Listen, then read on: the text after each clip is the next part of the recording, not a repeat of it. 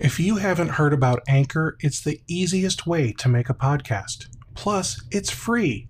There are creation tools that allow you to record and edit your podcast right from your phone or computer.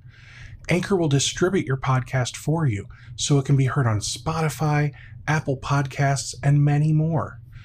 You can make money from your podcast with no minimum listenership. It's literally everything you need to make a podcast all in one place. Download the free Anchor app or go to anchor.fm to get started. So now we've got a backup of a backup of a backup, I think. That's exactly how we recommend our clients do it. That's exactly, exactly. Yeah. We put the. All right. So, Michael Einbinder Schatz. Schatz? Schatz. Schatz. Schatz. I did it right. Schatz. Schatz. I got you passed your test today, dude. I've got a certificate I'm going to be sending out to you. Can can you can you tell I got nervous? Like I was like, wait, am I going to do it wrong? I was on a radio show um, from a, a, lawyer friend of mine in Northern California, and he practiced my name like 30 times. And then when he was going live on the air, he totally freaking butchered it. It was great. I just, I had such a good laugh. I'm like, dude, you just practiced it way, way, way, way, way too much. You know? Oh, that's too great. Just like all the other Einbinder Schatzes, you know. Oh, that's too great. All right. So, oh, that's fun. It gives me a, an audio monitor and Ecamm. Can you say something again? Something again. I can say lots of somethings again. I, of course, don't see what you're saying, but if it, if you're grooving, if you're geeking out on it, that's a good sign. No, I I love geeking out. Um, I got to turn that audio mode off because it it says it's real time audio monitoring, but then it's got like right. half of a second delay. So then, so then, so then, so I'm like, what, what, what, what? so, so, watch out for the watch out for the yeah, yeah.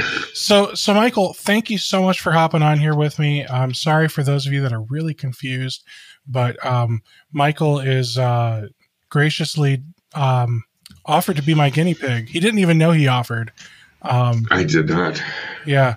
So my Michael's my guinea pig because I want to get you guys the best quality everything that I possibly can. All right. So um, so Michael, talk talk to me, man. You you run uh Jobeca. I got to get my notes up again. Jobeca Technology Group. Yep. Just like all the other Jobecas out there that yeah. run by an Einbinder Schatz. Yeah. Yeah. So I, we're an MSP. Uh, uh, I mean, you want the you want the skinny background, where yeah. not so skinny background. So uh, we're an MSP based out of Bristol, Pennsylvania, which is in the Philadelphia suburbs. Uh, I've been in business since 1996. The company is named for my kids, Joshua and Rebecca. As I always like to say, a fact that they could care less about.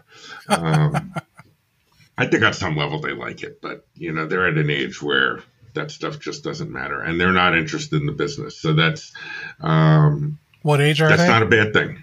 25 and my daughter turned 23 this week so okay. my son joshua is 25 uh, and rebecca is 23 and uh, again they're into their own thing you know so um, but i we my my ex-wife and I came up with the name uh, when she was pregnant with our daughter, and I was doing um, consulting. My first big consulting gig was with a big law firm in Philadelphia, and I'd been the network manager for a few years there. And then I decided to go out on my own, and they hired me right back as a consultant. The um, IT uh, manager there loved consultants and so he brought me back, and I was like making double what I made because I was getting paid by the hour. And, and of course, I knew all the lawyers there, a few hundred lawyers. And I stopped into uh, one of the intellectual property attorneys going, you know, I'm, I'm MES Consulting Services, and that's such a stupid name. Um, and she's like, Yeah, that is stupid. and we just sort of brainstormed, and she said, You know, pick a word that's not real. And so then my ex and I were riding around and playing around. Why don't we name it for the kids? And, but, you know, when we didn't even have Rebecca at that point, but we knew we were having a girl. So it was like, you know, Bojeca, right? uh, Becca Joe, Joe Beck, and it was like Joe Becca. and I was like, oh, that's it, that's the that's the name. And, See, and and I couldn't do that as as great as you accomplished it with your kids' names. Like, you know, my kids are Genevieve and Ulrich. So, I mean, I could do uh, you know, Jenna and then like do the end of Ulrich, so then it would just be like generic technology services. Yeah, or generic, like rent, like rent a wreck. Yeah, but you could also do you could also do Alvive. Alvive. It sounds very oh, that sounds French, cosmopolitan and French. Yeah, yeah. it does. It, it makes you, it sound like I I offer fancy things to my clients. You could. You. Could, you could. You could. we provide the best mouse pads. We we. Anyway, we we. that's, the extent of my French, guys. Sorry. Um, so um, so that's, that's that's the skinny on the company. I mean, we're we're small, six person MSP. We have uh, five people here in the states. We have one outsourced offshore uh, engineer in India who I just got to meet when we, we were there in February. And we're working with the folks at IT by Design there. Great, great team. And uh, my team here is fantastic, although I haven't seen any of them in a long, long time. So I'm I'm assuming they're fantastic. They're still doing a great job, but you're, we're you you're know, still paying them. So I mean, Wait, I'm supposed to pay them? I had no idea. Yeah, I well- thought this was a hobby. yeah. So yes, we're we're we're still uh, everyone's still getting their paychecks. So That's it's a- good. it's a good thing, and we're actually busy, so that's a good thing too. So, so I'm just going to dive right into uh, to the question everyone wants to know the answer to. Did you sign up for the EIDL or the PPP grant slash loan stuff? Hmm Yeah, we got our PPP loan came in a couple of weeks ago, I guess. Um, I'm hoping it's not a loan. We'll see. It, you know, I think my math was really good on that. I, I spent a lot of time on it, and I had an interesting experience going through it. It's it's um, so I'm in Robin Robins Producers Club, and my accountability group that I'm in, which which is captained by one of your former guests, Al Alper. He's my he's my captain. Uh, but we have we have he is a good guy. Um, we have a guy in our group who's like a financial genius, just in terms of knowing the machinations and how to get things done. And you know, he was like the first day he was saying, "Okay, you know, go to this uh, online uh, loan center, and this is where you're going to want to go and apply, and blah blah blah blah blah." And I'm like, yeah, yeah, yeah, that's great, Paul. But you know, the value of the banking relationship. I'm at TD Bank, and and you know, my manager there is fabulous, and she is, by the way. I just want to say, I have a fantastic branch manager that I work with. But the key words there are branch manager, meaning the amount of pull she has is like what a gnat has, you know, on an elephant's tail. nice. I mean, it's, Sure, she's Well, really she nice, does- Nat.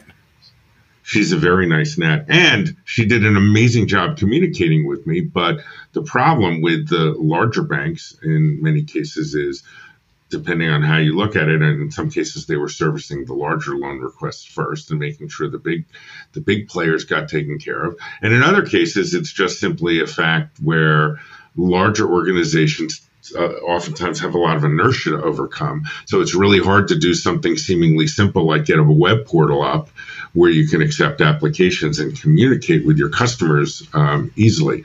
So I'm waiting, waiting, waiting, waiting, waiting for uh, my bank to get their portal up. In the meantime, uh, and and my branch manager is texting me three times a day with updates. And then finally, like a week and a half later, she goes, "It's live." And I had everything prepared. She had already sent me what I what she had heard in the internal meetings, what they would need.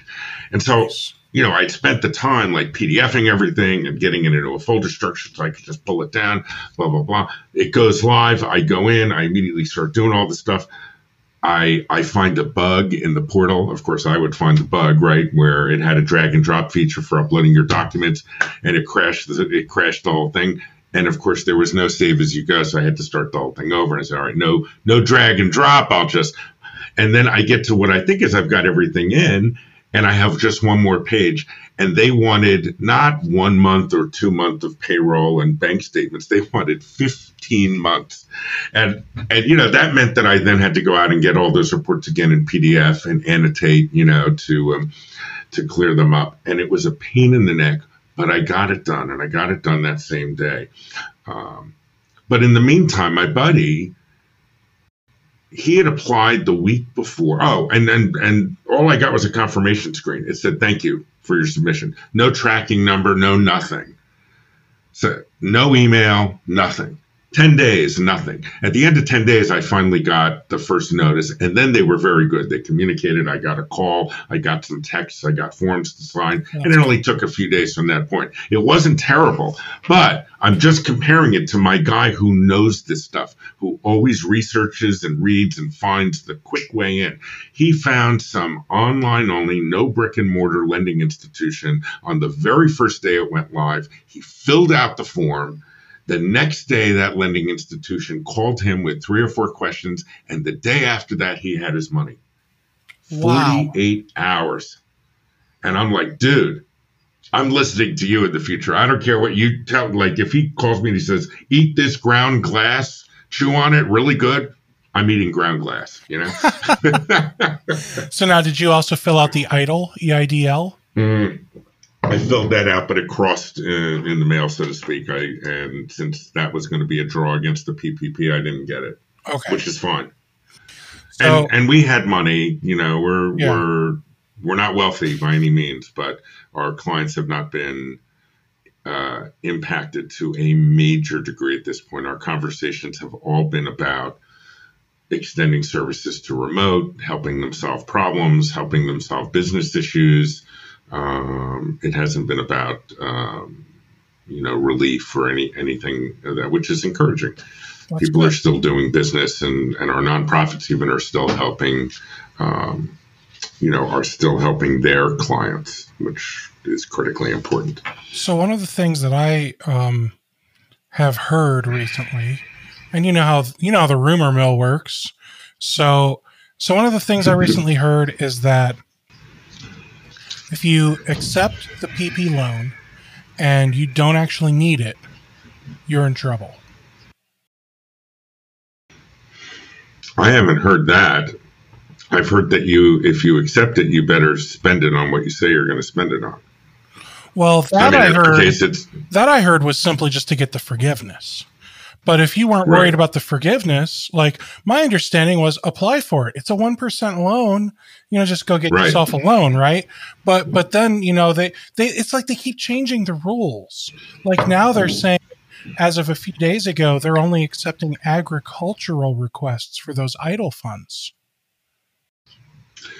That may be true. I, I, mean, I have a one of my superpowers is the ability to completely tune out anything that isn't important to me at that moment. So once that PPP money showed up in my bank account, I did not concern myself with anything about the rules, the regs, or any of that changing. And I say that tongue in cheek a little bit, but also, you know, I only have a certain amount of bandwidth. I'm running a business. I'm trying to uh, help our clients with their needs. I'm trying to use this opportunity to refine and retool what we do to uh, provide more value to our clients and help them with where they're at now and also where I see things going and enhancing our offerings and how we offer them to our clients. So I'm not in big sales mode, but I'm looking at this as long term sales opportunities that can grow out of this.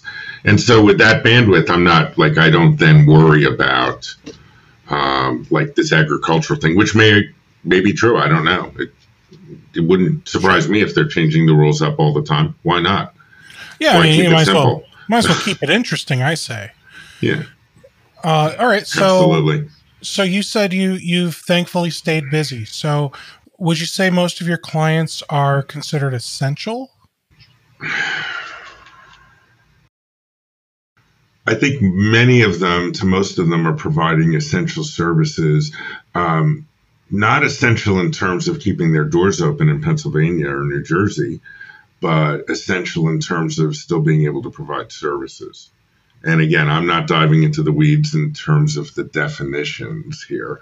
I just know that the law firms we have, while they may have to comply with the governor's orders not to go into the office are still providing services for their clients. And that fits in line with what we've heard from many MSPs, you know, out in the channel, that the, uh, the early days at least were panic mode in terms of remote connectivity.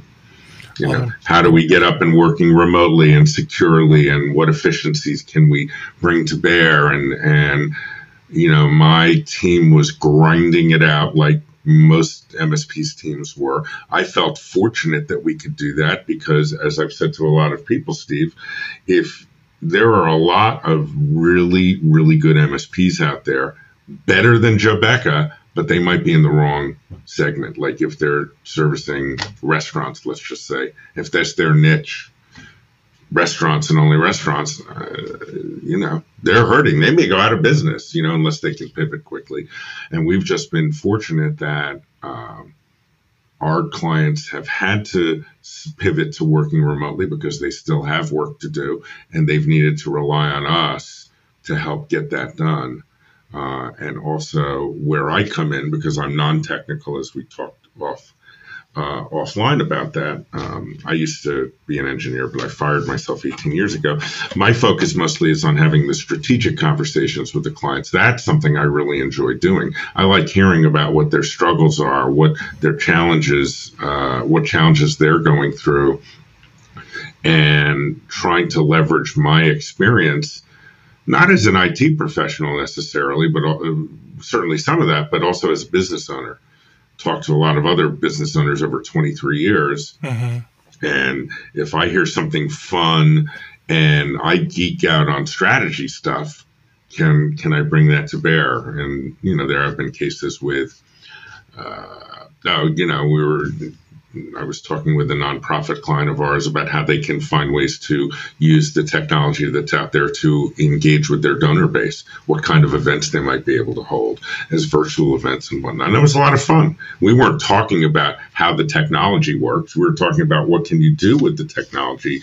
And most importantly, because this was a nonprofit like many others that had to cancel their gala the biggest fundraising event, or a lot of those gala season is in the spring how do you keep engaged with the folks who write the checks that help you keep it? Because they still believe in what you're doing. They just can't come out to a black tie event and write large checks and bid on things, you know. So how would you find ways to engage? So we uh, we did a lot of strategizing on that. I, I had a some couple of very good strategy conversations with a synagogue we work with about how they can do virtual services, and now we're actually offering them.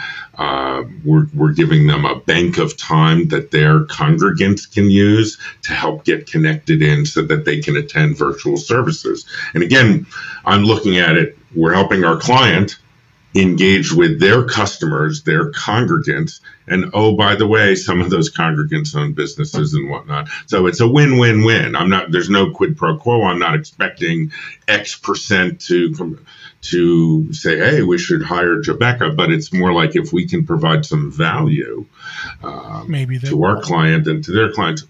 Right. And it feels good. Oh, absolutely. Something we like doing. Yeah. Absolutely. So, All right. So you uh you, you said you fired yourself so you were an engineer and one of the things and then i sued myself i sued myself afterwards and i won for wrongful termination i'm joking oh. excellent Sorry about that. I'm just, you know, I'm a whack job. Will you help me out here? No, no, it's okay. I just was confused so, at first. I, I love it though. No, I know. That's the kind of thing I would do because I, I would just I'm going to do myself today. See what happens. So so you uh you went to school for something other than being an IT engineer, though. I went to film school. I, I have a film degree at Temple University.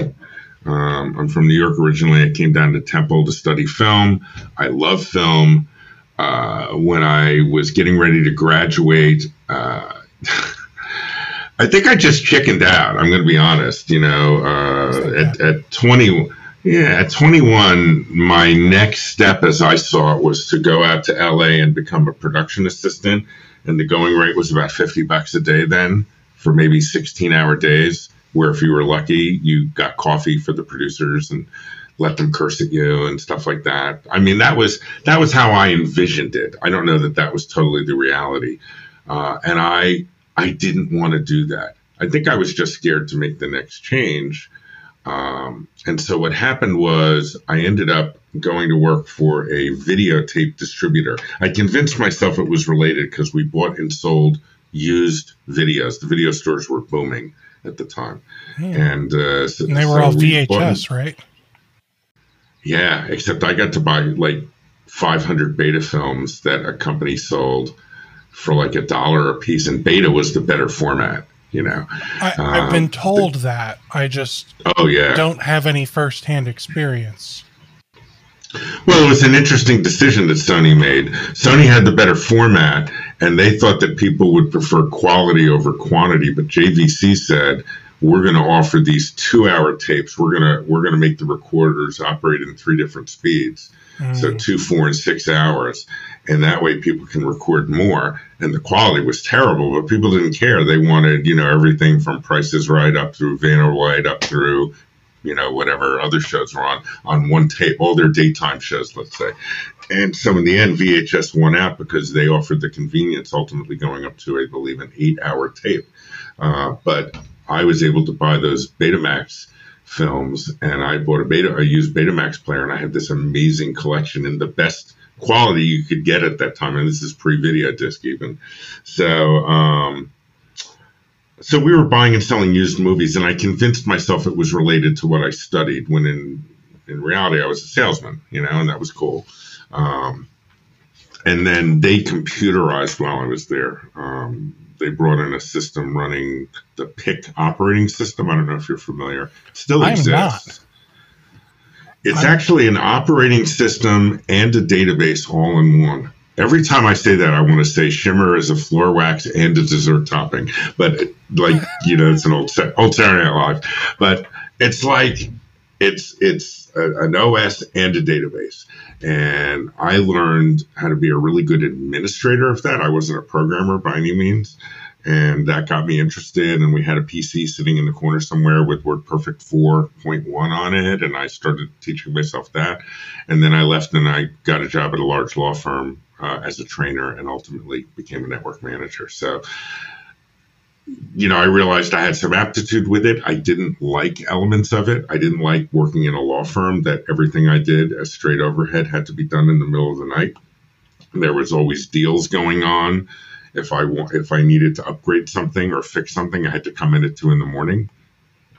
And if I couldn't get, you know, no, but if I couldn't get these two things to talk to each other at two in the morning, as I've always said, you know, I'm the kind of guy who cries in that situation. And there's real good geeks out there, and I mean that as a compliment, who thrive. Two in the morning, they can't get things to talk to each other, you know, not a problem. They love that. I never loved it. So after I left and started my own company, um, I realized within a couple of years that I really didn't want to do the technical work anymore, but I liked working with the people.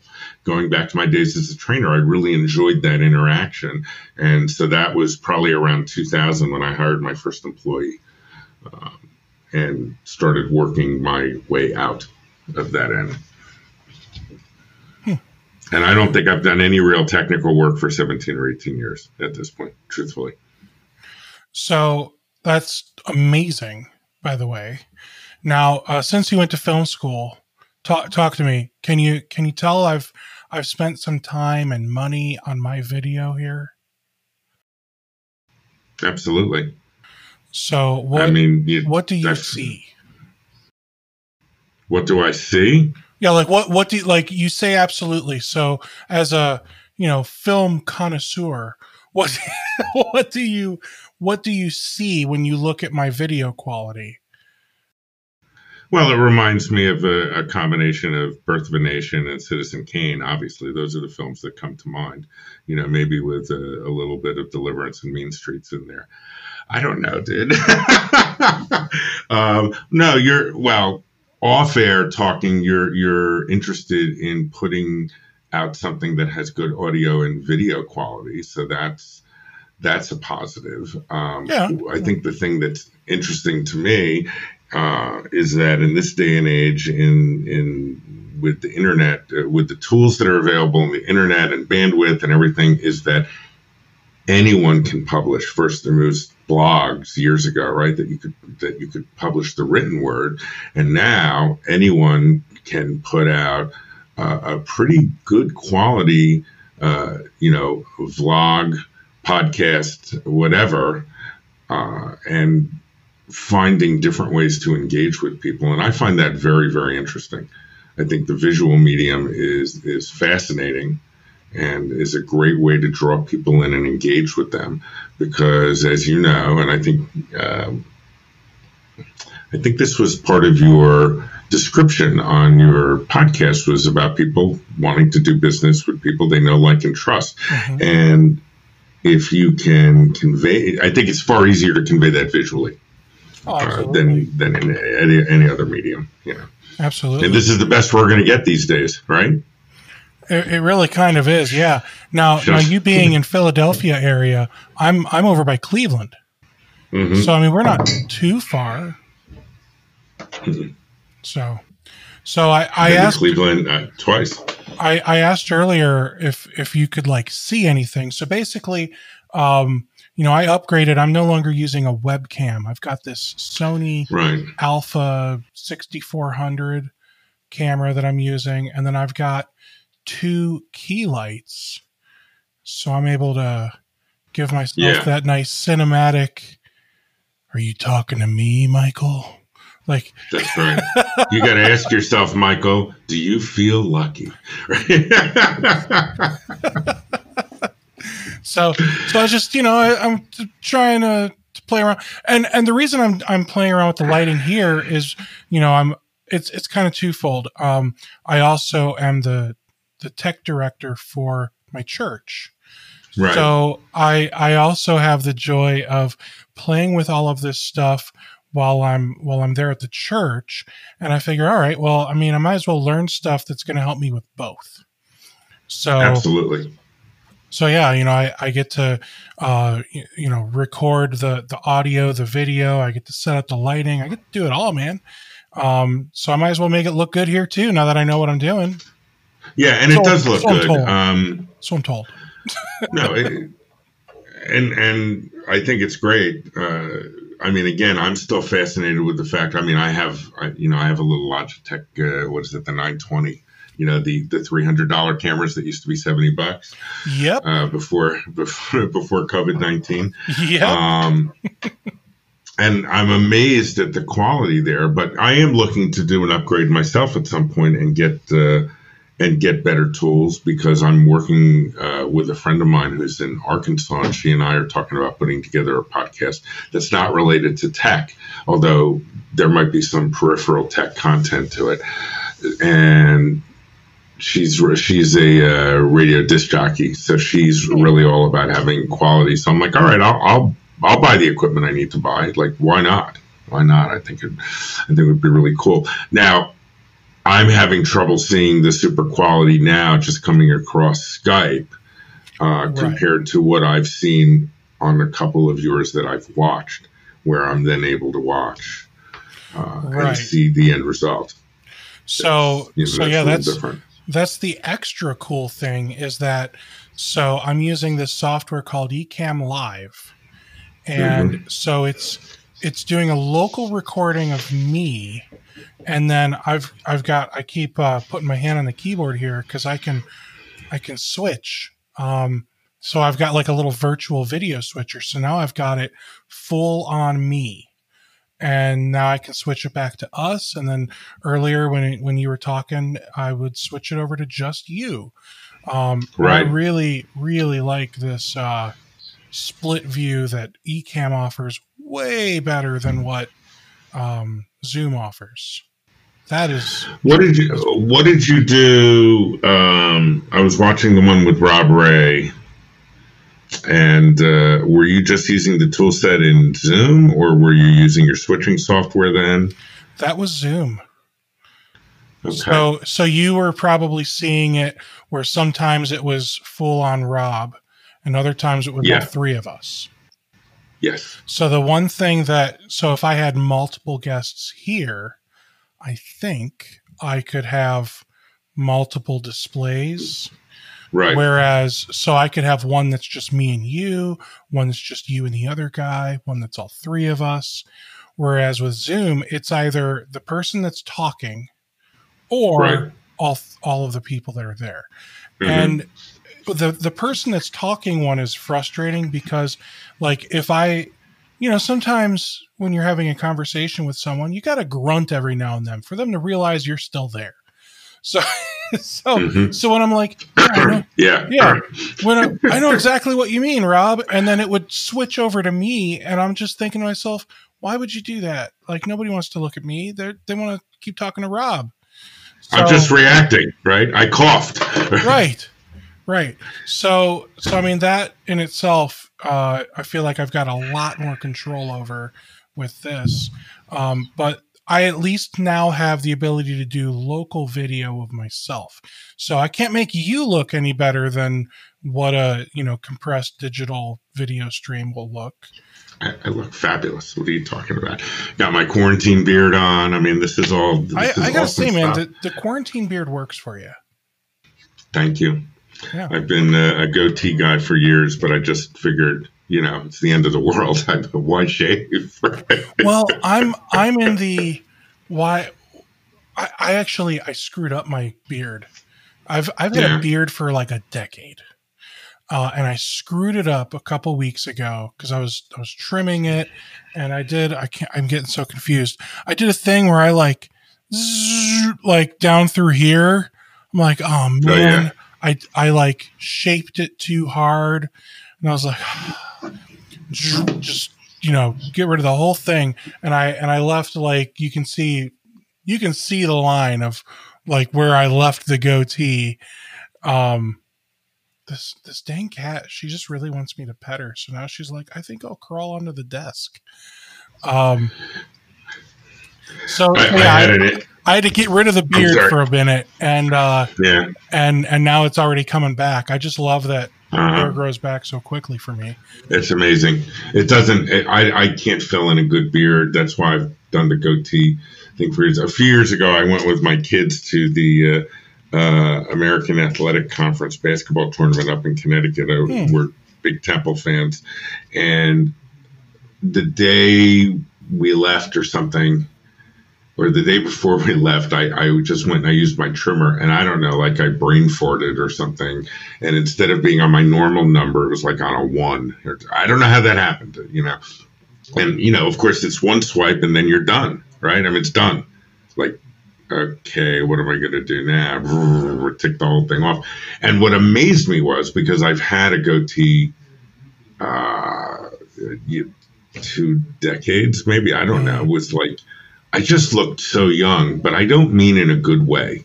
yeah I'm You- not meant to look young like that anymore. And it wasn't like young and virile and good looking. It was like young and geeky and uh, and and there was a guy, a UConn fan, who like tried to pick a fight with me that weekend. And I'm convinced that that wouldn't have happened if I had the goatee. Not that I look like a badass, but I, I- just must have looked so much more vulnerable, right? I think I look creepy without any facial hair. I think that's the best way to describe it is creepy.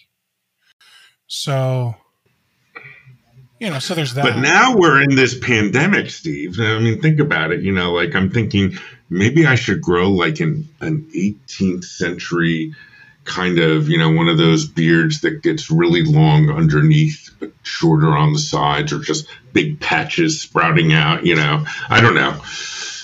well, I I I'm gonna thought have to about figure this out. I, I thought about you know shaving this off too when I when I mm-hmm. screwed up the beard. So I just had this like big mm-hmm. handlebar mustache. I Right. thought about it, but then I'm like, oh man, I I still have these recordings. I better not look like a complete douchebag on these recordings. I want like the Sam the Sam Elliott beard, but it's like you are not Sam Elliott, Michael. You don't have you Right. can't pull that off, you know. Yeah, there's there's just no way. Um all right, so So are you are you from are you from Cleveland originally? I'm just dying in that area. Yeah, I I grew up in the Cleveland area. We we moved around a lot. Like it was um it was really fantastic because I mean, looking back, it was really fantastic. Uh, at the time, it sucked. I was sick of having to get all new friends because we'd move from like one right. suburb to another, and then a couple of years later, we'd move again. But what was happening was, um, my mom, like, she worked at Teledyne, which, if you're familiar with Waterpik, it's made by mm-hmm. Teledyne. Um, right. But back then, she worked at Teledyne in in you know manufacturing, and I don't remember what they made. I was five, six years old, you know? But she'd worked there for like 17 years or something crazy like that. And they finally decided to shut down the Teledyne plant in Cleveland. But mm. while she was there, she just kept like moving up the ladder.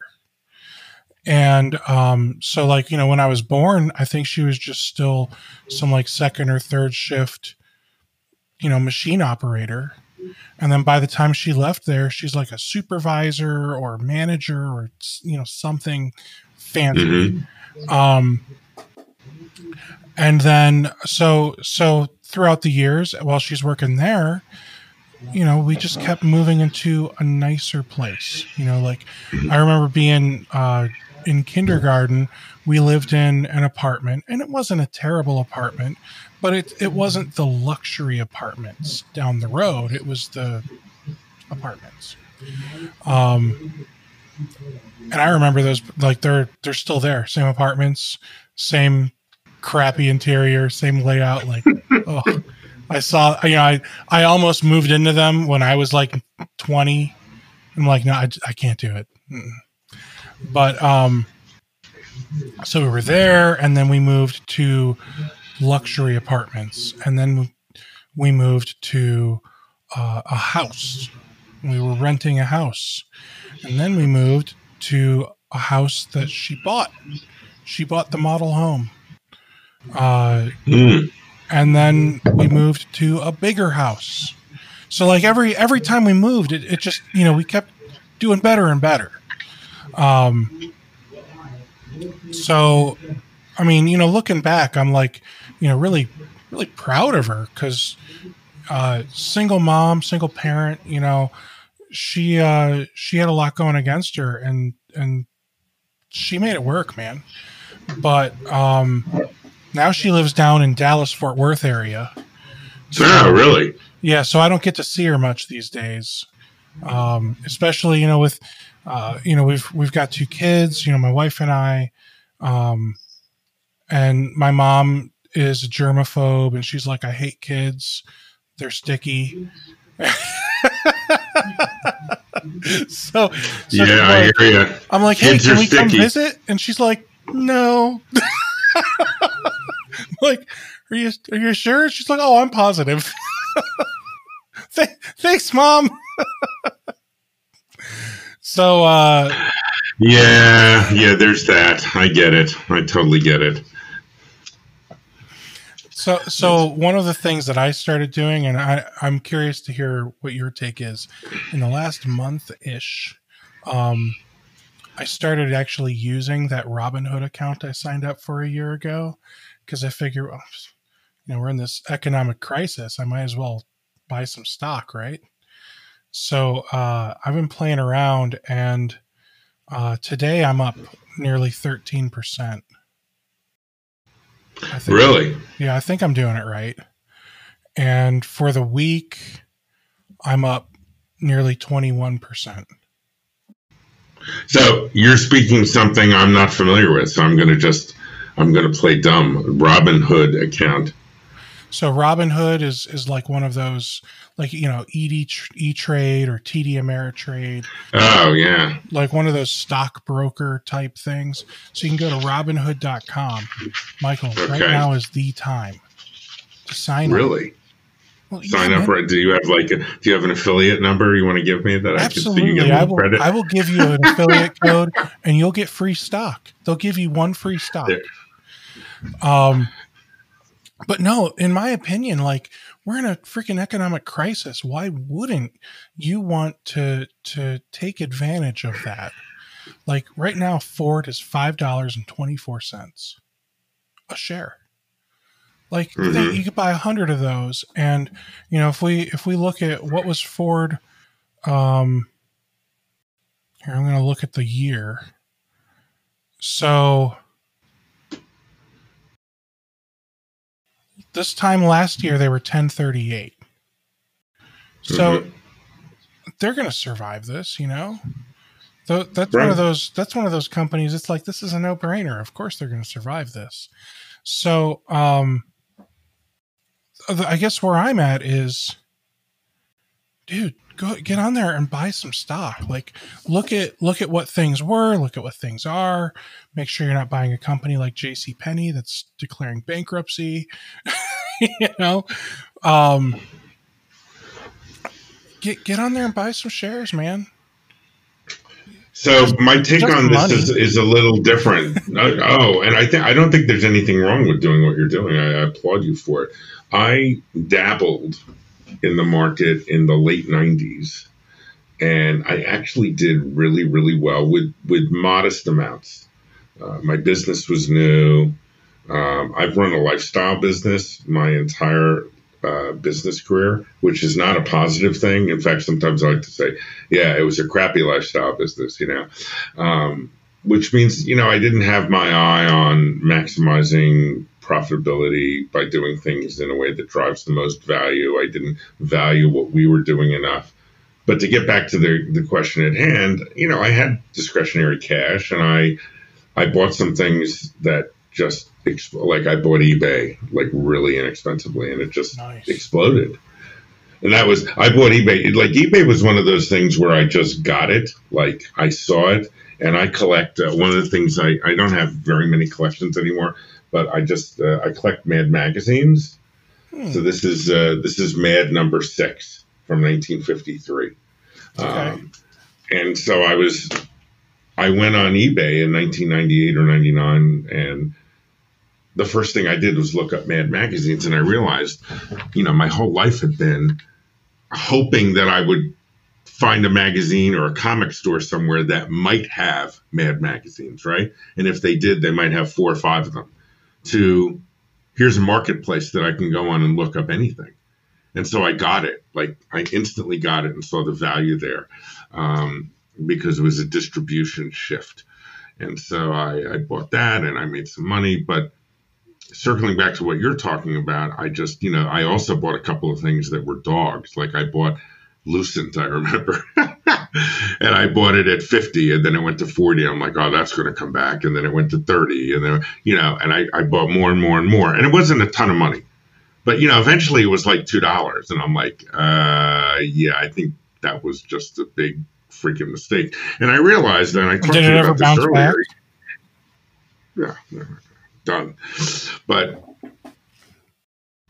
for me, the key value, the key thing I value in myself is that I have to recognize my own limitations of bandwidth.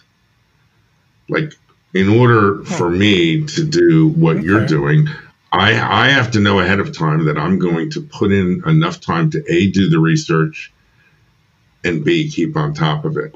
And I'm not so convinced at this point in my life that I want to do that.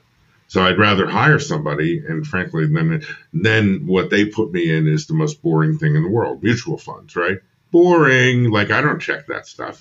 I just know that when things started tanking down, they started moving stuff around. Now they're buying more, you know, dollar cost averaging, blah, blah, blah, blah, blah. And I just trust that between what they're doing and hopefully driving my business to grow is going to uh, put me in the right position. Um, but I'm not active enough to manage a stock portfolio. It just doesn't interest me enough. Gotcha. But I get what you're doing, and I applaud you for it. I really do. I'm not denigrating it in any way. Oh, see, and I'm I'm having fun with it too. Like that's cool. I, and I have absolutely no idea what I'm doing. So I'm also trading options. Uh, so I think I I what's that uh what's that phrase? Uh, fell in the shit and came out smelling like roses. Something like that. Yeah, landed in shit. Yeah, yeah. So, so I I uh, I bought some options. It cost me $281. I bought them today. And it cost me 281 and because the stock is up so high, it's now worth 450. So, it's just like and I think this the stock is just going to keep going up. It's Ford. They announced that they're they're starting their production again in a, a week, a week and a half, something like that, ten right. days. So because because of that, now people are like, oh, I guess Ford's worth money again. So so now the stock value keeps going up. Yeah. And I'm like, okay, let's see how high this could keep going. Make daddy some money. Hey, enjoy. Enjoy. I got one word for you, Steve.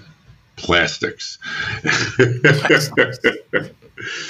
You're much younger than me, so I'm using these like I mean that that film is from 1967, but I like to think everyone's seen The Graduate. You know, I haven't. Um, there are so well, many that's films. that's like a key line in the in The Graduate. You know, Dustin Hoffman's first film.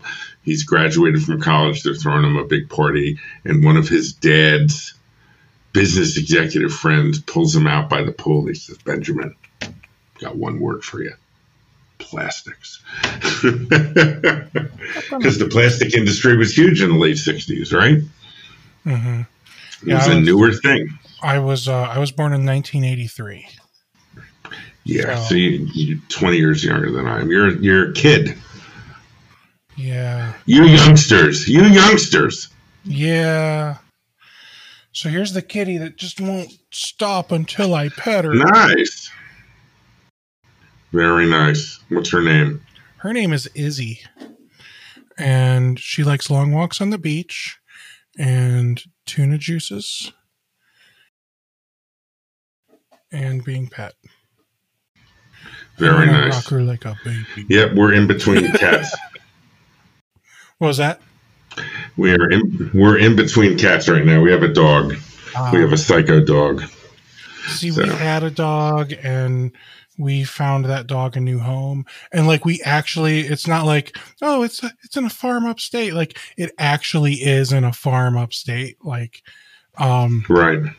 And that dog, we we miss that dog, and we want to have a dog again but then like at the same time we're like i don't really think i can commit to picking up dog crap for another 15 years like and and all the destruction in the house and the separation anxiety that that dog had like it was bad man. Like that dog like we loved the dog and he was so loyal and faithful and loved us and you know was was so gentle and sweet but as soon as we mm-hmm. left the house he was a freaking nightmare because he was like he was just terrified.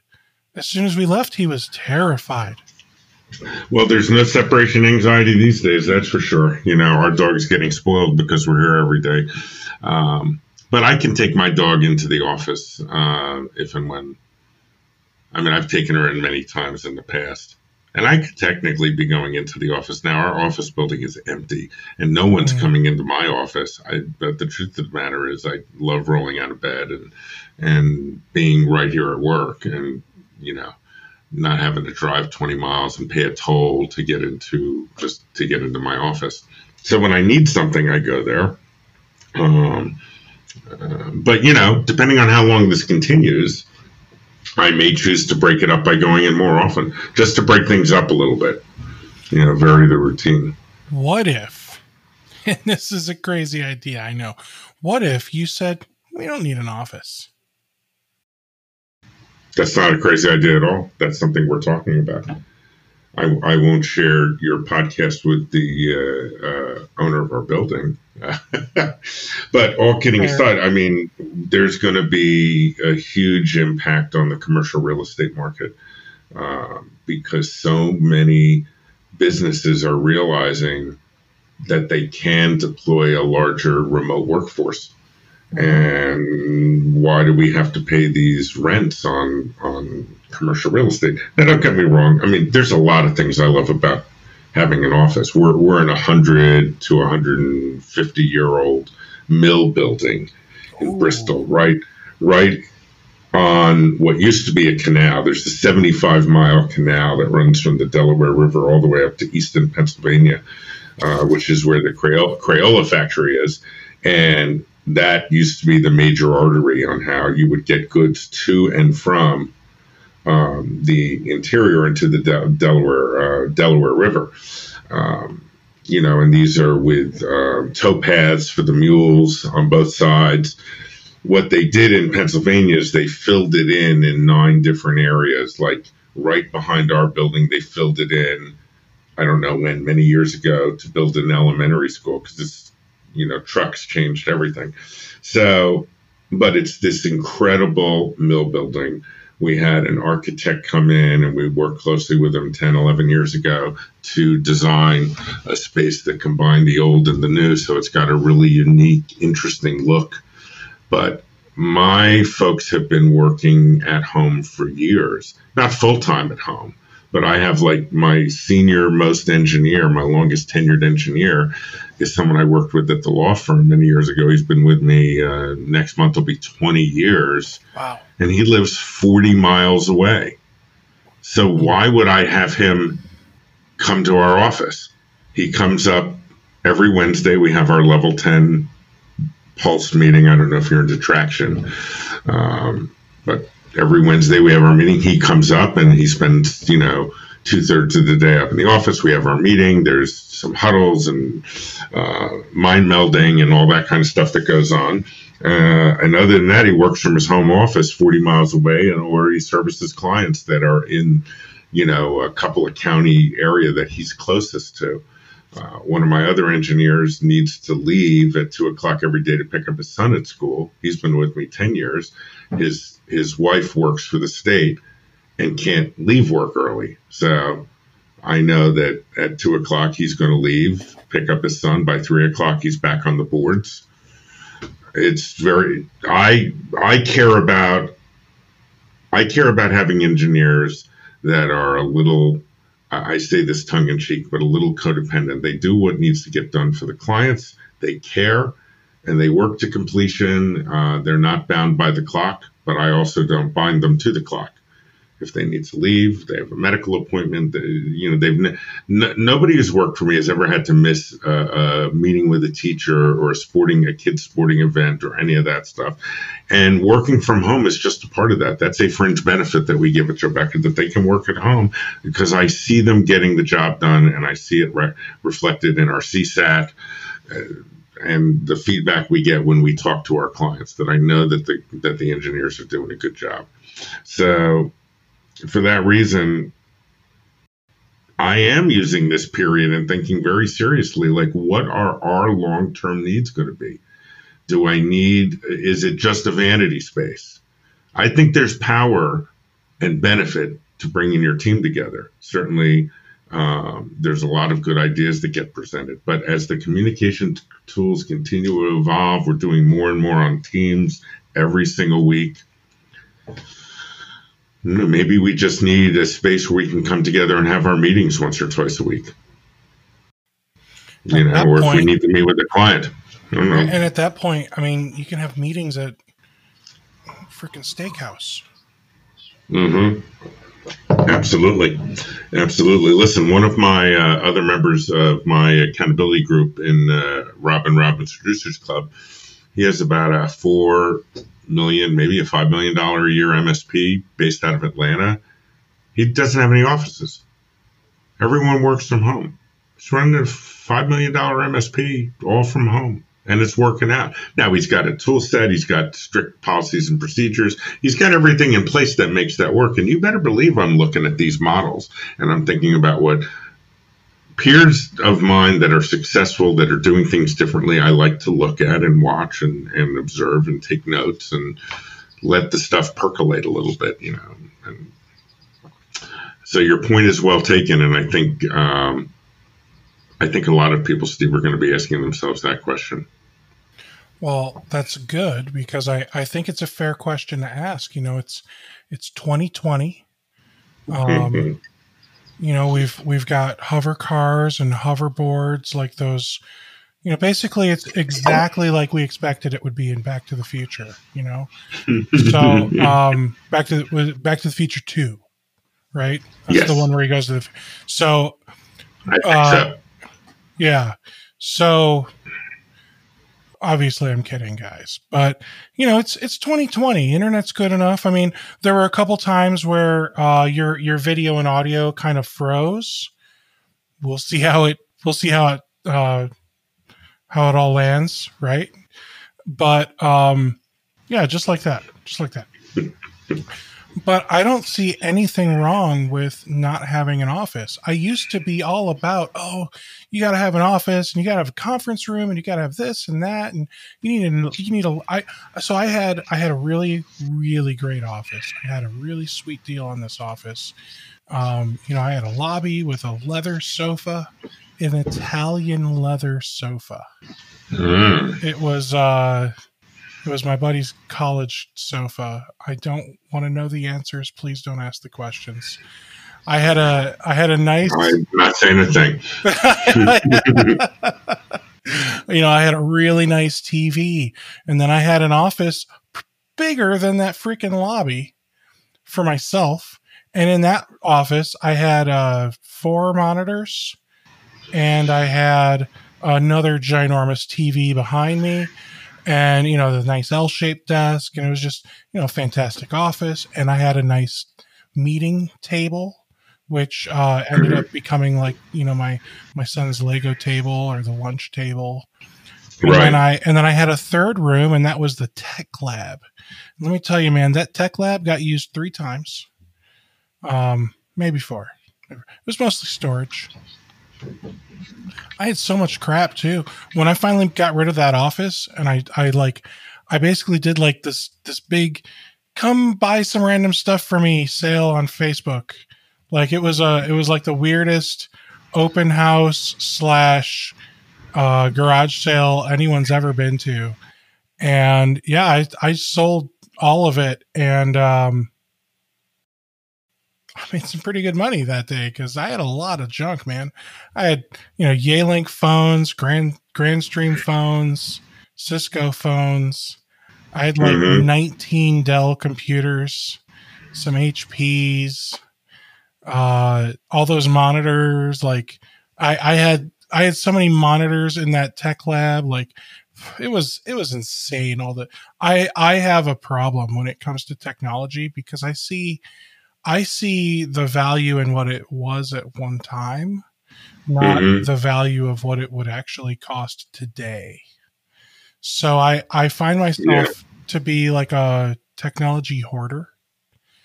Um and I also like to buy things that I'm sure I'll need at some point, like really nice bags to give my clients when they get a new laptop from me.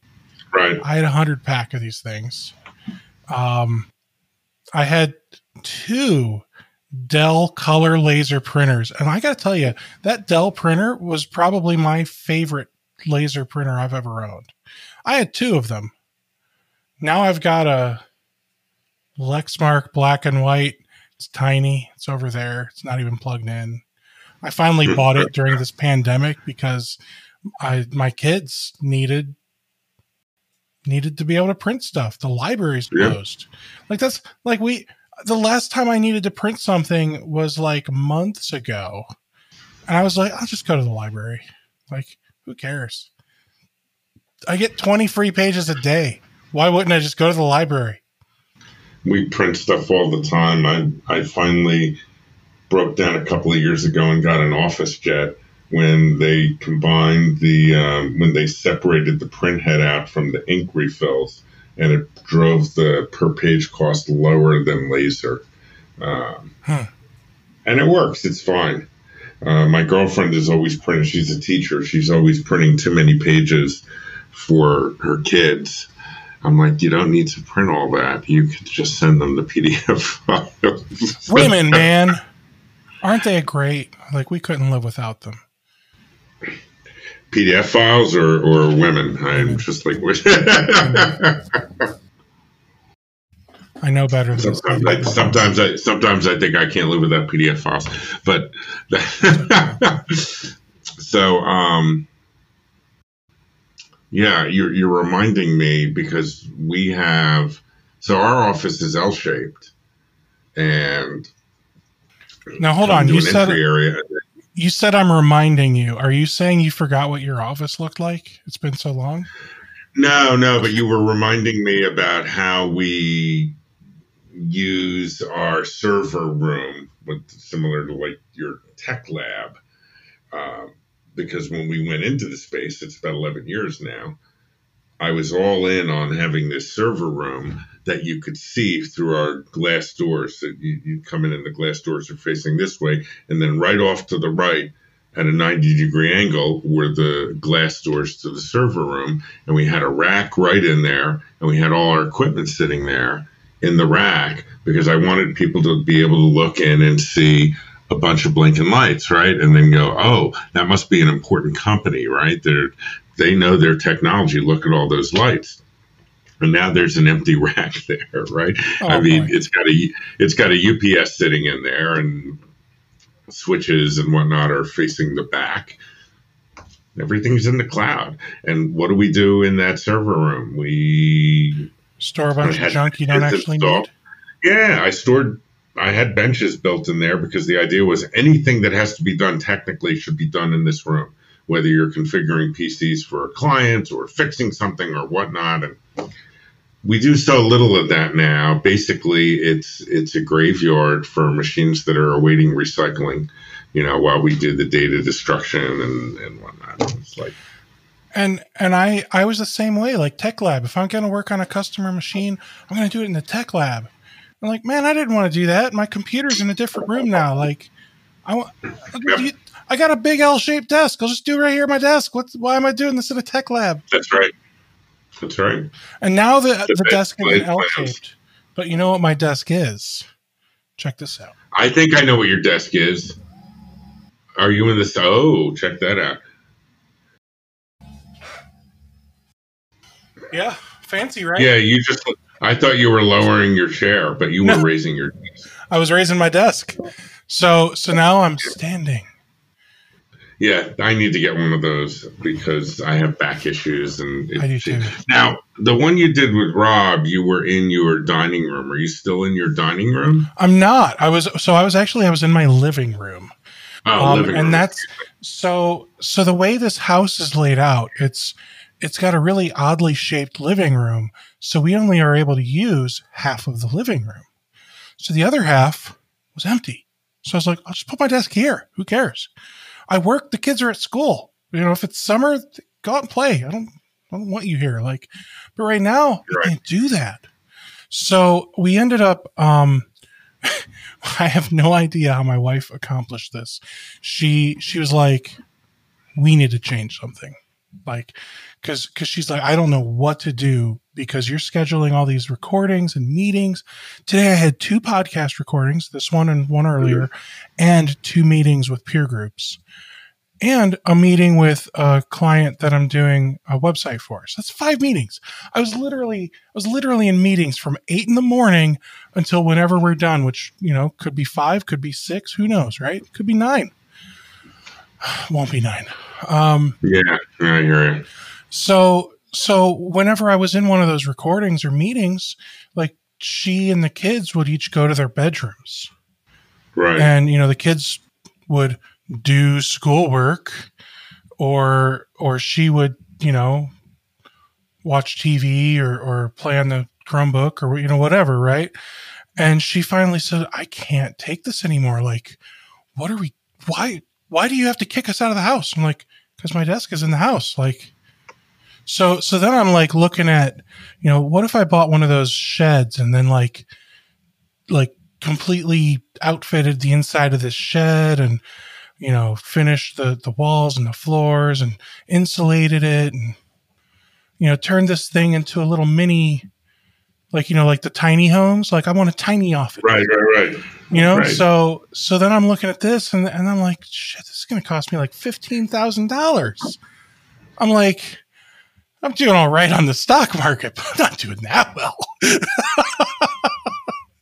so, so then I'm like, all right, what are my other options? Like, all right, what if, and this is a crazy idea, honey, what if the daughter and son shared a bedroom for like six months? And she's like, are you crazy? You want a 14 year old girl and a seven year old boy sharing a room? I'm like, yeah, I guess. Like, we can have him share a room with us. What do you want from me? Like, so. So what'd you decide? So my wife made it happen. She was able to fit my desk in our bedroom. Really? So this door is the door to our closet.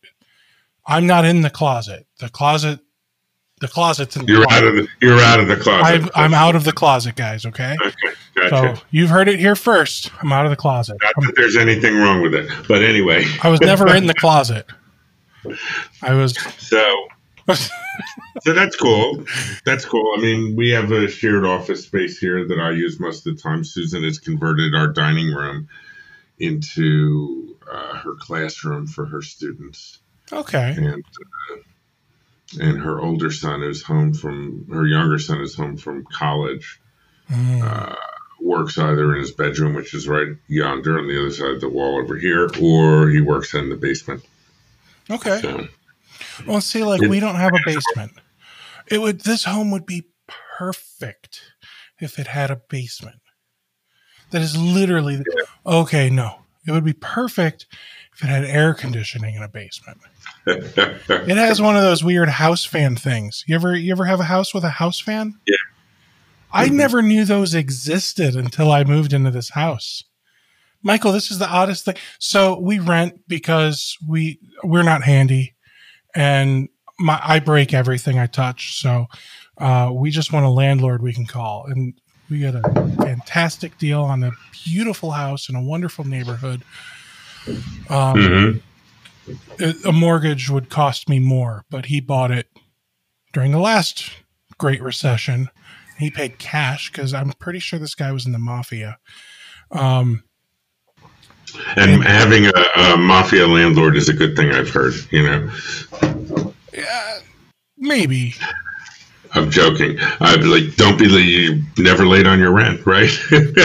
Well, we, well, the weirdest thing is we we pay like in cash. Like, no bundles. No bundles. Unmarked bills only. Yeah, I hear you. yeah, he, he- I mean, we have a paper trail, but there's not like an official paper trail. Right. he he uh, sent me a text message one day. He's like, "You gonna pay my rent?" I'm like, dude, I I paid your rent nine days ago. What do you? He's, he's like, Yeah, I left it at the usual dead drop spot, right under the fish the fish market. What do you mean you didn't get it? like that is literally almost exactly what happens. That is too funny. so you know we uh but but we love the place he's a really nice guy he really is. Um i mean i tease but but he is just a, a genuinely a nice guy. And uh yeah. So so we're here. We we have a weird house fan that you know three years ago i didn't even know these things existed. But you know there it is. They, they draw all the air up and cool the house down, right? yeah So it's so the- weird. So weird. It is weird, but it's it's a functional technology from another day. In the meantime, if it's hot enough, you have window fans, uh, window uh, units, right? We we do have window units. Uh, one for the bedroom, which will be great because I'll have my own private air conditioning in my office this summer, There you go. and then uh, one for the rest of the house, which I mean it works fantastic. Now, now one thing we're gonna switch gears here completely. Sure. One thing that I'm really confused about is uh, looking at our recording. Your audio is 52.17 megabytes. My audio is 66.45. Hmm. What? I, of course, I don't have those details in front of me. I just see the wave. Yeah, I find Does it that mean you're so- talking that much more than I am? I don't think so. I didn't I think- think so, but it, it is genuinely concerning. more than me. Let's find out. You you talk for a while. just Talk Tell about me. Well, ask, ask me a question. Now, mm. So, so Michael, what would you say is the biggest factor to the success of your MSP?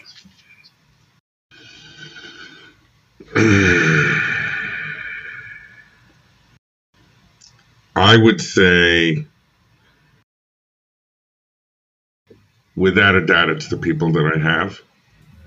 But if I'm looking at my own um, leadership style, of which there have been many fits and starts along the way, and is still after 23 years of work in process, I think it's the ability to be vulnerable with my team. Hmm. Um, so when I, um, when my ex and I split up a number of years ago, we did so uh, because um, I got involved with somebody. And it was something which I was not proud, but it's something that does happen. Mm-hmm. And um, we got together, my team and I, for our normal Wednesday meeting. Same meetings we're having now, but we weren't doing traction level 10 meetings. And they knew that I had moved out. I told them that, but I was at sort of a crisis point, and I sat them down on this day and said, you know, I didn't, you know, my ex and I didn't just break up. I didn't just move out. Um, you know, I was a, I was a piece of shit, and I hurt the people that mattered most to me, and it's having an impact right here, not just on me, but on the company. You can see what's happening. You can see the impact that it's having, and uh, and I need your help. I need everybody's help to to make this right, uh, because I'm not at my best, and I wasn't. I mean, I was I was at a pretty low point. Um,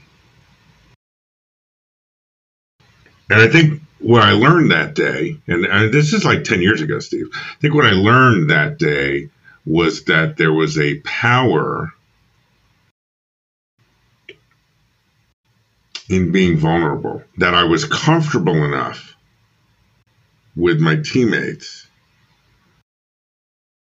that I didn't have to hide behind the polish of everything is okay and here's the best spin on everything. I told them what was going on. I told them the ugly, and they were there for me. And I think it's because there's a power in vulnerability. And everyone who was in the room that day, save my administrator at the time who left a few months later, but everyone, all my engineers who were in the room today, are still with me 10 years later. We had our best year last year. We, we, broke through that seven figure barrier for the first time ever and profitable, you know, and we had years in there where we weren't. I still have a lot of work to do in that area. Um, but I, think my takeaway on that was that I have the ability to be vulnerable and I can if I say use that vulnerability or leverage it, it makes it sound manufactured because it isn't. But I have the ability to be real. So I think what I bring to the table as a leader, and this is something I've I've done a number of podcasts and webinars in the last few weeks where the subject has been leadership during crisis. Um, I guess that's an area people want to tap into me for. I, I mean, it's kind of humorous, but um, I'm self reflective enough to see the value there is that um, is that vulnerability can be a central tenet in leadership. You don't have to be strong all the time. If you've if you have built and invested in good people and have that right kind of interaction with them, um, they will have a natural level of empathy and want to do well to help us all succeed. Um, and I think the thing that manifested, I, I want to tie together COVID 19 because it's, you know, we do a daily huddle every day. Uh, first thing you in do the a daily morning. huddle every day? A daily huddle every day. Yeah. And we meet at the Department of Redundancy Department. But that's where we have our daily huddle every day. So yeah, we do a daily huddle. Every, we we do our daily huddles. I just love teasing people for like simple grammar. Like my Yeah, my favorite one to get people on is when we they're like, you know, we do do like you said do do. No, you just we do. That's you don't you don't do do something. You just do it. Like That's right. That absolutely. So we were uh, we were in the first week of working from home exclusively, and I noticed the energy level was really dropping on our call. mm, Like everyone sounded really stressed. And these huddles are supposed to be like 10 minutes, right? yeah. Here's what I'm doing. Here's where I need help. I also, we also have a win. Everyone has to present a win from the previous day. oh, that sounds good that happened. I learned that from Peter Berleza. He's a MSP in uh, in Connecticut, good friend of mine, uh, and he probably learned it from someone else. That everyone, because we get too often, we're just stuck in that thinking of I'm just plodding through my days. But we have a lot of things to be thankful for every day, even in the middle of a pandemic. And so by making everyone think of that, it can change the culture and the energy of the company. Um, so I noticed the energy was flagging, and it was like a Thursday or Friday, and I said, I said, guys, forget about the ten minutes. I here's what I'm hearing. Tell me what's going on. And people were stressing. They were a little freaked out. They were scared. They were this. They were that. And we ended up talking for 45 minutes that morning. 45 minutes for a 10 minute huddle. But everybody got to share what they were going through, what their fears were, what their concerns were. Um, and at the end of it, there was like this palpable sense of relief and increased energy and enthusiasm. And it powered up from there. Not that so and so doesn't have a bad day one day or someone's really struggling on other days, but you know, our, our huddles are generally pretty good. We like to rip the shit out of each other. You know, we make fun of each Sure. other. We joke around. Um, I'm the kind of guy that's always looking for the humorous angle. I mean, if I have to lay the hammer down and and talk to someone about something that didn't go the way it should have or whatnot, I'm, I'm capable of doing that. But I like to bring some levity and humor to as many situations as possible. And I think at the end that the reason that that all works for me and for the team at Jobeca is because of the vulnerability piece that, that they they've all certainly been with me long enough that they know mhm. that what they see is what they get. So that's the number one thing. That, that was a long enough answer. Did I pass you in terms of how large my file is now? no, but at one point we had a very similar number. So I think what's happening is uh it just takes a little bit like I get to see mine in real time, but yours it's like uploading chunks at a time or something.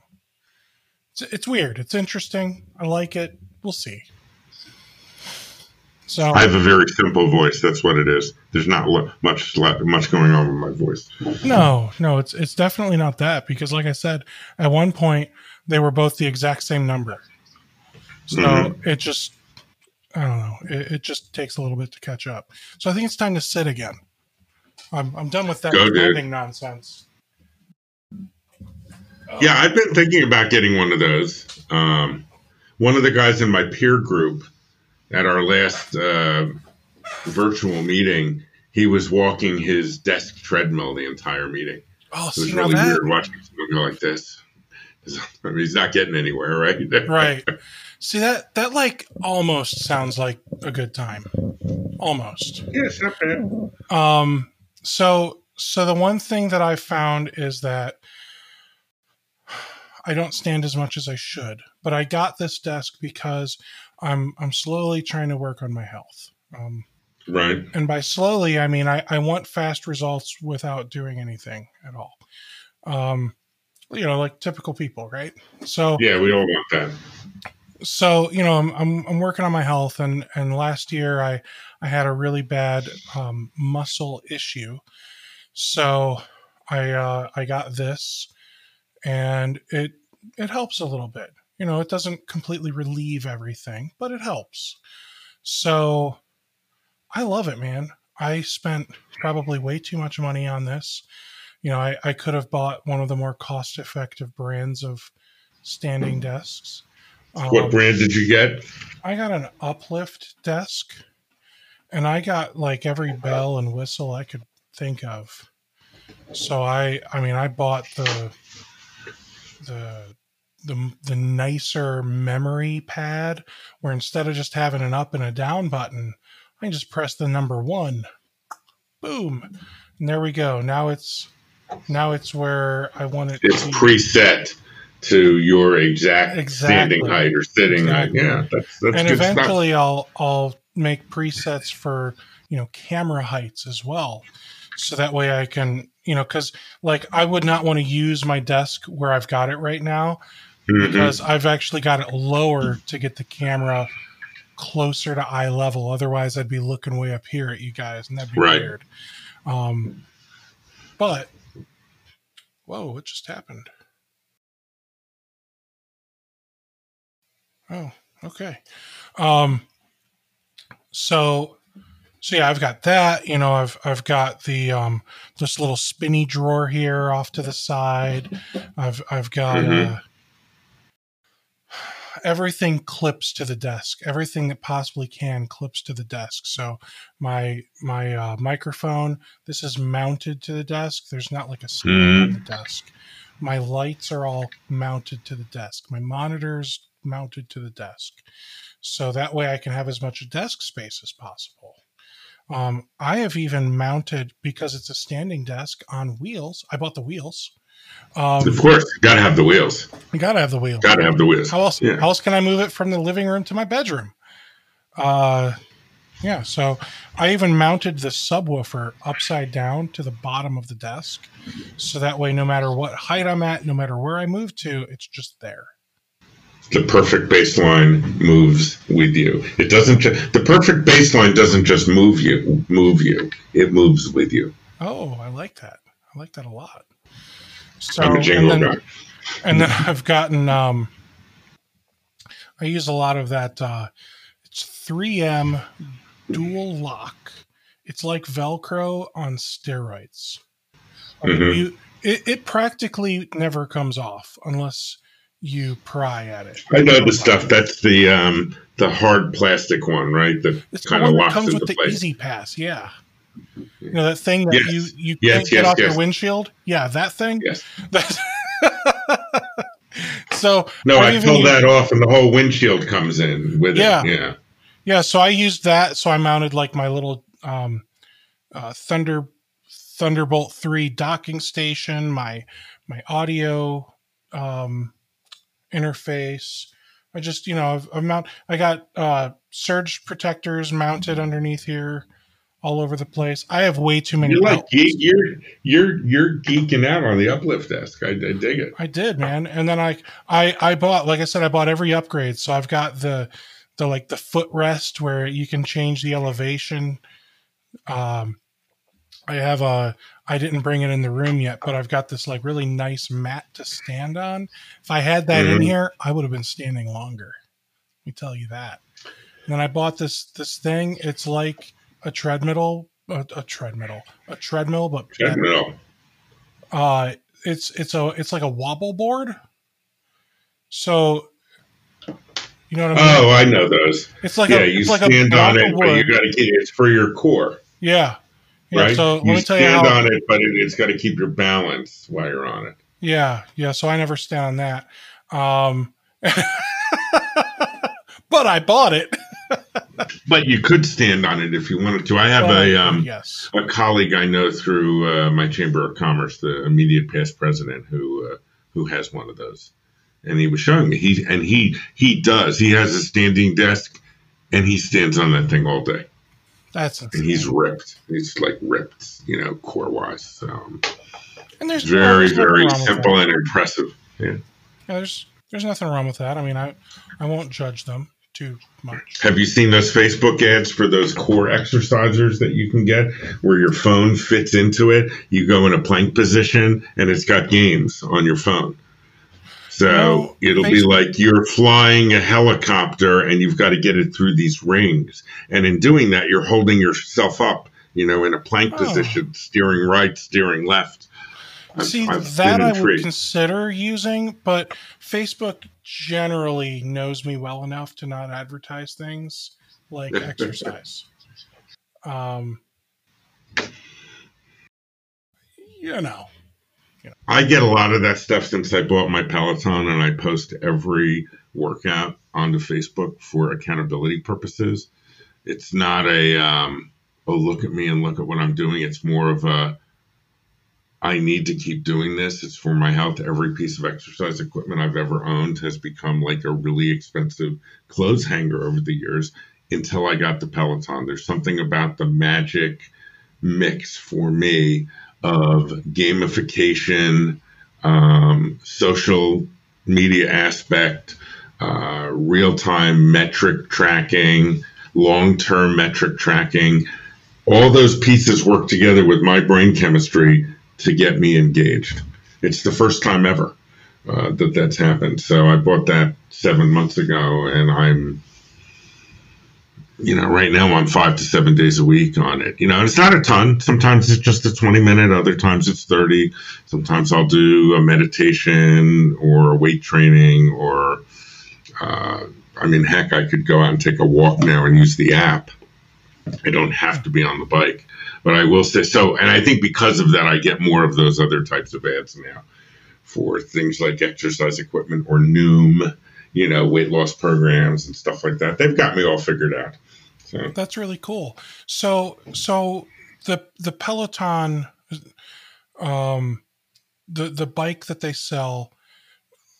I see they've got four different packages. It's all the same bike. They just add it's all the same bike. More trinkets and trash along with it. Yep. So you you love the bike. It sounds like. I love the bike, and you get unlimited users on a single account. So my girlfriend Susan and her son Gary both have accounts. Now, since Gary's in school and not around that much until COVID nineteen, you know, he, he's not riding the bike. He's using the account and casting it to our TV so he can do like weightlifting and you know, core exercises and things like that. But Susan and I both have the shoes, which you need to clip into the bike.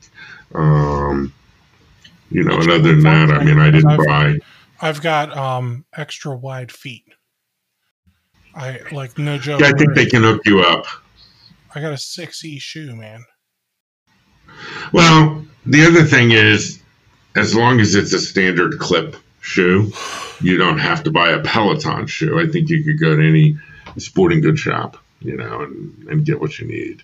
Uh, provided the shop is open. Are they essential or non-essential? Who knows? So, but I, I, enjoy it. It's.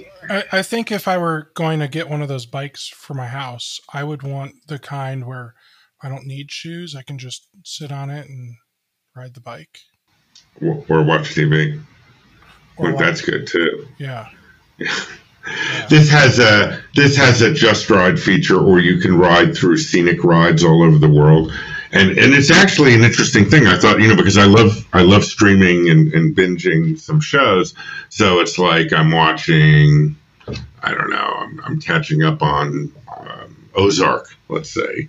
I'm like, oh, let me watch an episode of Ozark while I'm riding the bike and I can do it, but the bike ride is way, way, way harder than when I'm following one of the trainers because the trainers can motivate me to do some hard ass riding. You know, when I'm watching a show, uh, my concentration is split. So, like, my brain functions differently, and I can't get as enthused to put in the same kind of effort on the bike. Huh. So, it's just a, for me, it's about learning what works, you know, for my style. Really cool, man. Yeah, it's good stuff. Well, so Michael, I'm sorry, oh, go on. Please go ahead. Well, I was just going to ask you about your client base since, you know, I don't know a lot about your MSP. Oh, that's okay. You don't need to. I tell you, but I have to kill you. Uh, so you know, I, I, um, I have small number of endpoints that I manage these days because I'm focused more on doing this stuff. Um, okay. I find more value and excitement and joy doing this stuff. So that's that's kind of where my heart is. So I mean, I've got some clients. One of them is not essential, and um, I had to help him out with, uh, you know, he had to lay everyone off, which you know, um, it does. So yeah, I, I, had to help him out with some stuff like that, and um, you know, giving him a little bit of a discount. And we've been together for almost a decade, so I, I told him, you know, man, we've been together long enough. Money, money should just not be an issue. Like, and I don't mean like I know you're loaded, so give me your money. I mean like I, I care about you and your business. Like, let's let's just figure out how to make this work. So he loved that I said that, and he's he's like with me even more now than ever, um, just because of the way I approached it with him. You know, so um, all of my other clients, you know, landscaping and and um, legal and and you know that type of stuff. Like all the other clients are essential or essential enough that they're able to just work from home. But I mean, an interior designer, a high end, super expensive interior designer, um, you know, that gets tough. And I really feel for him, you know, because mm-hmm. I mean, you know, when you've got clients like Cleveland Cavaliers basketball players, uh, even those guys don't want to spend money. They're not playing. Like, why would they want to spend money? Right. you know, for as far as no, I'm concerned, they might not ever play basketball again. like, oh man, it's uh, it's a challenging time. Where do you where do you, where do you envision this going? The work that you're doing with videos and communicating via these mediums. If if it could go exactly the way you would like it to, what's what outcome would you want to achieve? Uh, outcome I would want to achieve is to be able to successfully do at least 15 interviews like this a month and to just have a boatload of people that subscribe and watch. So that way you, youtube can pay me some money. I can uh, entertain and educate people and it's a win for everyone.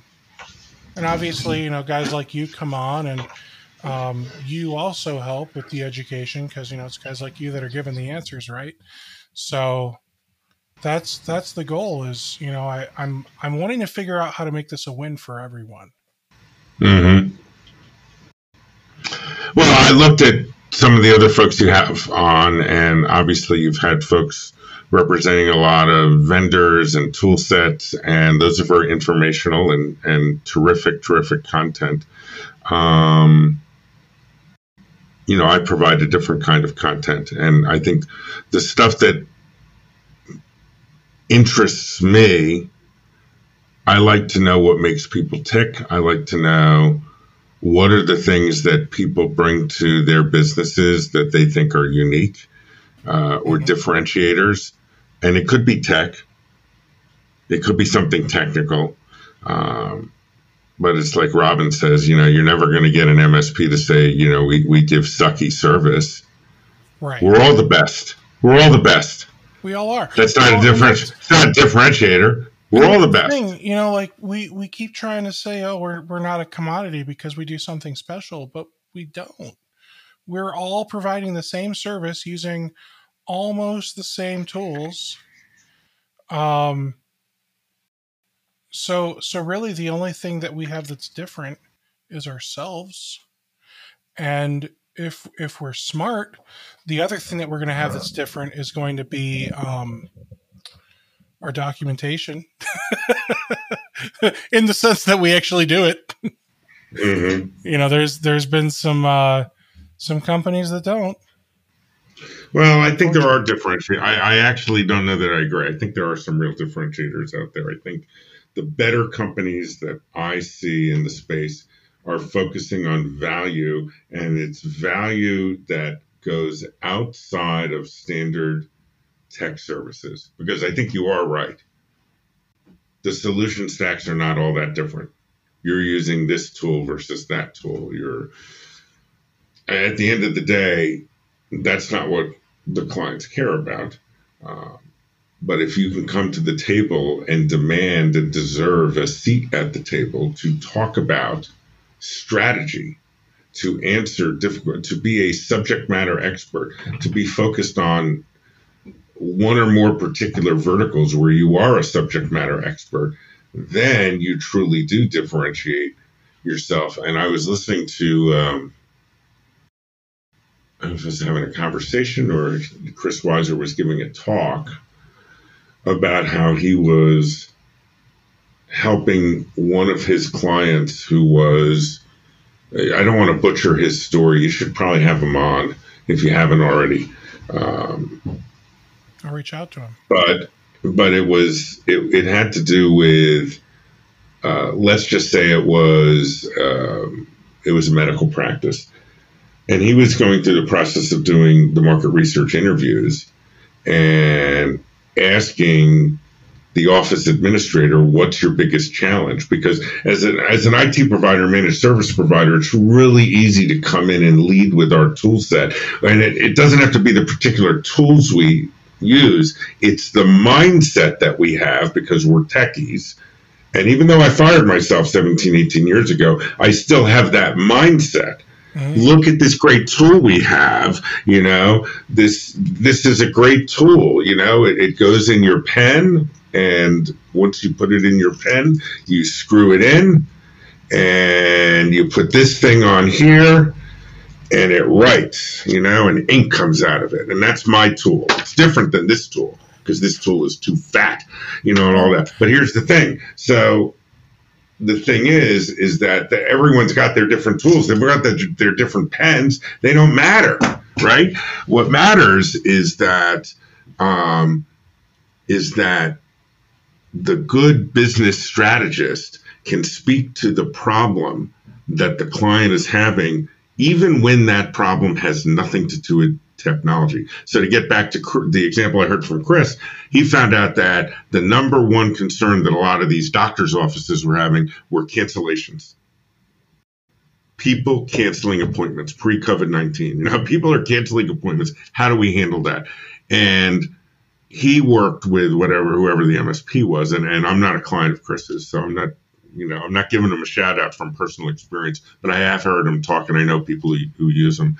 Um, and so his story was how do you become the subject matter expert? Well, you know, let's write a paper that says, you know, the top X ways to get clients to keep their appointments and do the. In other words, you write stuff and you generate content to the problem. The problem does not have to be technology. You're just differentiating yourself in the space as a subject matter expert in the area for the niche that you're serving the target market that you're going after. And if you can do that, um, then you've got a differentiator. Once you've got those differentiators, your unique selling proposition, and you can back it up, and then of course your tool set is good. You're really good at servicing the client. Now you can charge more money. Um, I do. That's like kind of the one-on-one approach. Yeah, charging more money, providing more value. It's money's just a tool uh-huh. charging more, providing more value, being able to pay yourself more, being able to invest more in the tools, being able to invest more in your people, compensate them well. I mean, these are goals we should all have.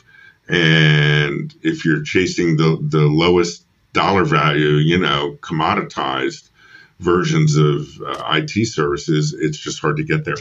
It's just hard to get there. So, that's been the struggle. I've seen things from a money centric view for many, many years due to my own money fears and scarcity mentality at times. And it's really eye opening to see people who do it differently, who have a different approach. Uh, look, we just signed a, um, two days ago, maybe three, we just signed um, a security uh, assessment, an audit for a, a uh, software company that got hit with a uh, pretty significant attack a few weeks ago, and the amount of money was crazy. Now we're subcontracting it out. We're very good at providing a good solution stack, and our clients almost never have had problems in the past six, seven, eight years with regards to ransomware or any other kind of breaches because we're really, really proactive and that's all well and good. But we're not the highest end security experts. So I brought Al's company in. They're the ones actually performing it. But what was eye opening to me is that the the company that we were selling to on this, and they were a referral from a good friend of mine, they they signed like that we did our discussion and presentation value proposition. They know they have the pain point. They know what they need to maintain credibility with their clients. And it was a crazy huge amount of money compared to what i would normally feel comfortable charging. But in my conversations with al and going through the process i learned that well wait a minute. I mean this is the most important thing to a client right now. Their whole integrity is staked on this. They just had a breach they got to make sure that they've plugged those gaps, not just technically, but in terms of um, uh, their integrity. And they will write the check to do that, and they're going to get a, a shit ton of value from us and from from Al's company through us. We're going to be there as the liaison and shepherding the process along, they're going to get a ton of value from it. So it's not like, oh, we're just charging them. No, no we're delivering a, a real high end. And that all comes from just changing the mindset. Does that make sense? You know, like absolutely thinking differently about how we can provide our services. And we'll probably come away with an MSP contract at the end of it too, because there's going to be some gaps there. There's going to be things they need that they don't have. And that's going to be right in our wheelhouse. And we're also going to be gaining knowledge so that we can offer a higher brand of these services ourselves as time goes on. So hmm. that was the spiel. Sorry about that, but don't be That's sorry, a passion man. point for me. You're, I'm sorry. You're, I'm sorry. You're dropping, you're dropping knowledge bombs. Yeah. so I like that. That's going to so, be my new. You know what? I'm going to do that on LinkedIn. Michael Einbinder Schatz. I drop knowledge bombs. Do it. What do you think? I go for do it. Do you need a credit? Do you need a credit? I don't think I made that word up or that phrase up. So I mean, you're I like you're fine. And if I did make it up, I will give you a perpetual license to use it. My man. Yeah. Yeah. So, uh, the last thing I want to talk to you about uh, bef- before we before we part ways here, because I don't know about you, but I'm ready for dinner. Um, the last thing I want to talk to you about is uh, you you posted on Facebook shortly before we we got on this call and you said, you know, you're you're getting yourself ready to be on the podcast and you had to put on pants. yeah, that was a joke. Are you asking if I'm really wearing pants? I'm not going to ask for proof. No, oh no! Pants. Oh no! Earbud fell out. No, I'm wearing pants. Okay. Of course, I'm wearing pants. But uh, no, I was actually out. I had to have lab work done today. But it's you know it's that whole thing about no one has to wear pants anymore. They're working. They're not wearing pants. Blah blah blah. So I just well, I, like I mean, I I mean I I ask because you know I've got my nice polo on, but um. I, well, I, I don't have an easy way to show it. I'm wearing basketball shorts. Nice. okay. Cavalier are they Cavalier shorts or?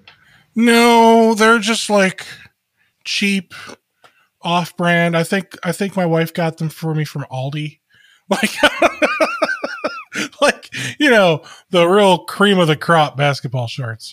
So yeah, I mean, I. But I mean, I, I look good where I need to look good. You know. Amen, um, brother. Except for the whole hair thing, I, I can't wait until Ohio lets us have a freaking haircut, man. I'm so I'm thinking this. of buying some clippers. I'm so, thinking of buying some clippers and just doing a four, you know, all the way. I've got clippers, but I mean, this is what happened when I tried to do a fade. It's um, it's very yeah. noticeable. It's not bad. It's awful. Don't don't try to sugarcoat it you're going to see a lot worse. Believe me, when people come out of their homes, it's it's all good. Yeah, we're so, doing the best we can. You know, in my it's going to be nice shorts. to get back at some point and get haircuts. I, I agree with you, but I think I can deal with getting some clippers in the meantime. Yeah, so that's that's where I'm at. Like I can't so there's two things I can't wait to do. Uh, and I'm I'm gonna ask you what two things you can't wait to do here in a second. The two things I can't wait to do are get a haircut.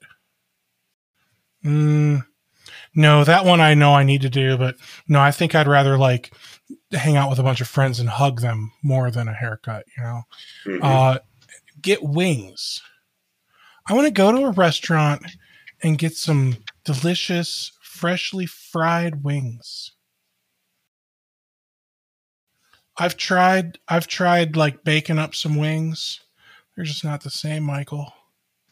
It's mm-hmm. just no good, man. Um, I think I, I think I might like order some wings and go pick them up in a little bit. It's bad.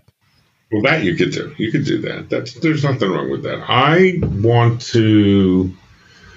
The second thing you said is the number one thing. I'm a hugger.